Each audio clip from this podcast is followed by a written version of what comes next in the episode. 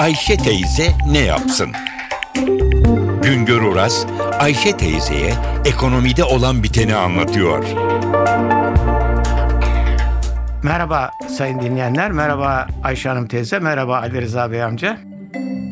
Bizim genel inanışımız döviz fiyatının artmasından ihracatçının memnun olacağıydı. Çünkü ihracatçı daha fazla aynı malı satarak daha fazla Türk lirası karşılık Türkiye'ye getirecek diye mutlu oluyor diye düşünüyorduk. Bir de başka bir şey daha vardı. Döviz fiyatının artması ihracatçının rekabet gücünü yükseltiyordu. Fakat son zamanlarda dolar fiyatı 1.97'nin üstüne çıkmaya başlayınca yahut da o 1.97'ye doğru tırmanınca ihracatçılarımızın yakınmalarını duymaya başladık. İhracatçılarımız e, bu biraz fazlaca yükseliyor. Acaba bu kadar yükselmese mi diye eleştiriye başladılar. Acaba neden bu nereden ortaya çıktı? Hani döviz fiyatı arttınca ihracatçı çok mutlu oluyordu. Neden bizim dolar fiyatı bu kadar 1.97'lere doğru giderken ihracatçılarımız üzüntülerini beyan etmeye başladılar? Şuradan bunun kaynağı şu. Bizim ihracatımızda maalesef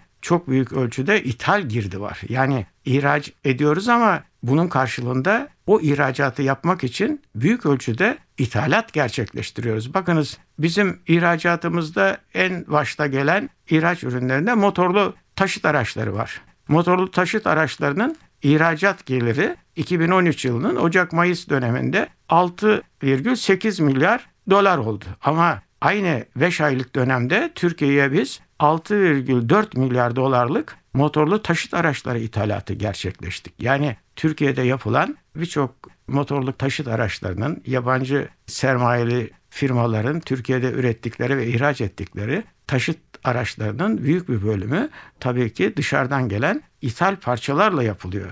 E daha başkası var. Kazanlar ve makineler bizim ihracat ürünlerimizde en önemli kalemi teşkil ediyor. 5,3 milyar dolar. Ama Türkiye'ye 12,3 milyar dolar 5 ayda ithalat yapmışız kazanlar ve makineler için. Demir çelik, bizim demir çelik ürünleri gene ihracatımızda önde gelen bir ihraç ürünü. 5 ayda ihracatımız 4,6 milyar dolar, ithalatımız 7,6 milyar dolar. Görüyorsunuz çok büyük ölçüde bizim ihracatımıza karşılık ithalatımız var. Yani ihracatçımız sadece döviz fiyatı arttığı zaman gelirinin artmasından sevinemiyor. Tam tersine döviz fiyatları artınca ithalatın da pahalılanması ihracatçıyı üzüyor. Onun sonunda da zaten bizim dış ticaret açığımız yani ithalatla ihracat arasındaki farkta da bunun yankılarını görüyoruz. Bakınız Ocak-Mayıs döneminde dış ticaret açığı yani ihracat